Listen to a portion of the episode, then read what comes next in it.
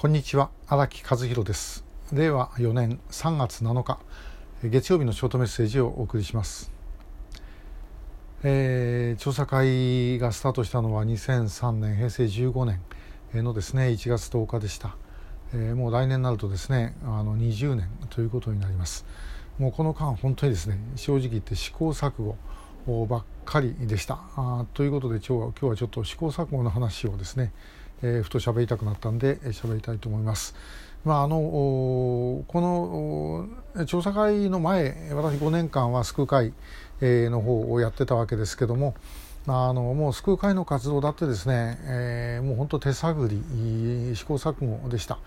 でもともとこの事件自体があの横田めぐみさんの事件が明らかになったのが現代コリアだったということがあってで現代コリア研究所がですね実質上救う会の事務所みたいな形で動くようになったと。であの時所長が佐藤克美さんそして、えー、現代コリアの編集長が西岡努さん私編集あのまあ研究部長ということでですね、えー、いたわけですけど、まあ、ともかくその北朝鮮やなんかの情報に関してはあの、まあ、かなり入っていたと。で、えーまあ、そういうことの専門的な機関だったということもあってですね、まあ、本当小さな所帯ですけどもそこがあの、まあ、救う会の事務所としてですね、えーまあ、動くようになったということです。でえー、まあだから最初何をどうするのか全くわけが分かんないです。運動を始めたのは新潟の小島さんが始められました。でまあそれがあの、まあ、各地で、えーまあ、あの小島さんの活動にですね触発されて、えー、各地で、えー、我々もやりますっていうふうに手を挙げてくださった方々がおられる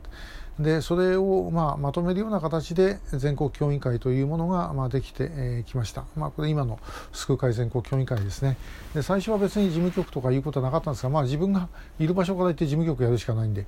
えー、それをまあやっていたと。で、えー、最初はもう代表ですね、えー、佐藤克美小島春則の共同代表ということでお二人が、まあ、やっていて、まあ、あとこっちは事務局ということだったんですが、えー、2000年に、まあ、ちょっと体制をもうちょっとしっかりさせようということで事務局長というポストを作りましてで、まあ、私が、まあ、事務局長になった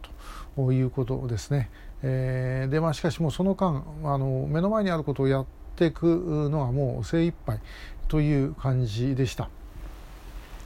で、えー、こうなんかあの時々私のことで勘違いされる方がおられて、えー、まあこうよし拉致問題解決してやるぞというふうに言ってですねあの強い意志を持ってやってるみたいに、えー、思う方がいるんですけどそんなことは全然ありませんもう目の前にあることですねやってただけです。えー、ともかく目の前にですねこれなんかしなきゃいけないということがあったんでもうそれをやってたらば、えー、もうなんだかんだ25年になってしまったというそういうことなんですね。で、えー、全体像が見えてればもうちょっと話が違ったかもしれません。で今から考えると後で振り返ってみるとですね、えー、先週ライブをやったあの山本美穂さんの事件なんかもあの甲府へ行きがてら自分の書いた本ですね。改めてちょっとこう読んでみてあこの時この連中、まあ、この連中って警察の皆さんですけどもあこんないい加減なこと言ってたんだということをですね改めて感じました。だからあそこでもっと突っ込んどけばあのボロが出たんじゃないかとかですねそんなことは結構あるんですね。えー、ですけどももうまあちょっと間に合わない。でこれあの運動全体でいうと一番大きかったのはあのそれまで、えーまあ、あの金正恩イルが白状するまで、えー、拉致、え、は一回もやってないというふうに言っていた北朝鮮が金正日自らあのやりましたって私たちやりましたっていうふうに言っちゃったっていうことですね。でその時にでその時に向こうが出してきたあのいつ死んだとかですねこういうことで死んだとかいう話これの嘘の方に目がいってしまってそれまでずっと嘘ついてたことについてはですね我々逆にすっ飛んでしまったっていうことがありました。これあの学習院大の村主先生の本を読んでですね改めて思い直したことなんですけどこれこっちの方が実はとんでもない話ですよね。えー、それまでですね我々拉致を一回もやったことがない、ねえー、拉致なんていうのは日本がやったんだと。で、えー、もう散々ですね、あの、なんか失踪した人で見つかった人がいたらですね、ナミの分かった、あの、でっち上げじゃねえかって使って大騒ぎをしていた。その連中がですね、親分自ら認めたわけです。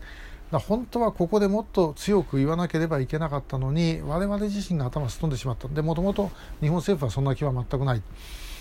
これ失敗でした。で、えー、というようなことがですねもう今25年間やってくるともう山ほどあります。で、えー、まあ、もちろんその経験を積んでるうちに騙されなくなった、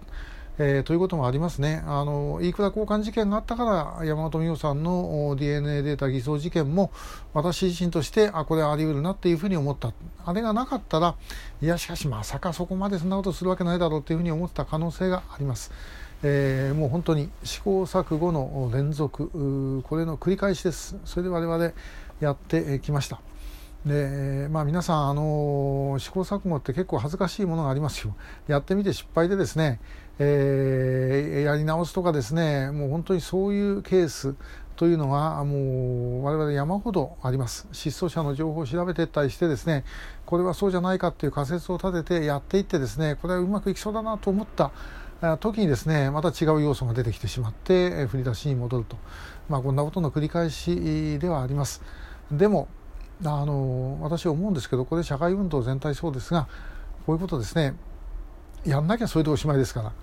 やってきてみてまああの例えば8割方失敗だったとしてもですねふっと振り返って2割ぐらいなんとかなったかなと少しはやってよかったかなっていうふうに思えばまあそれぐらいでいいんじゃないかということだろうと思います。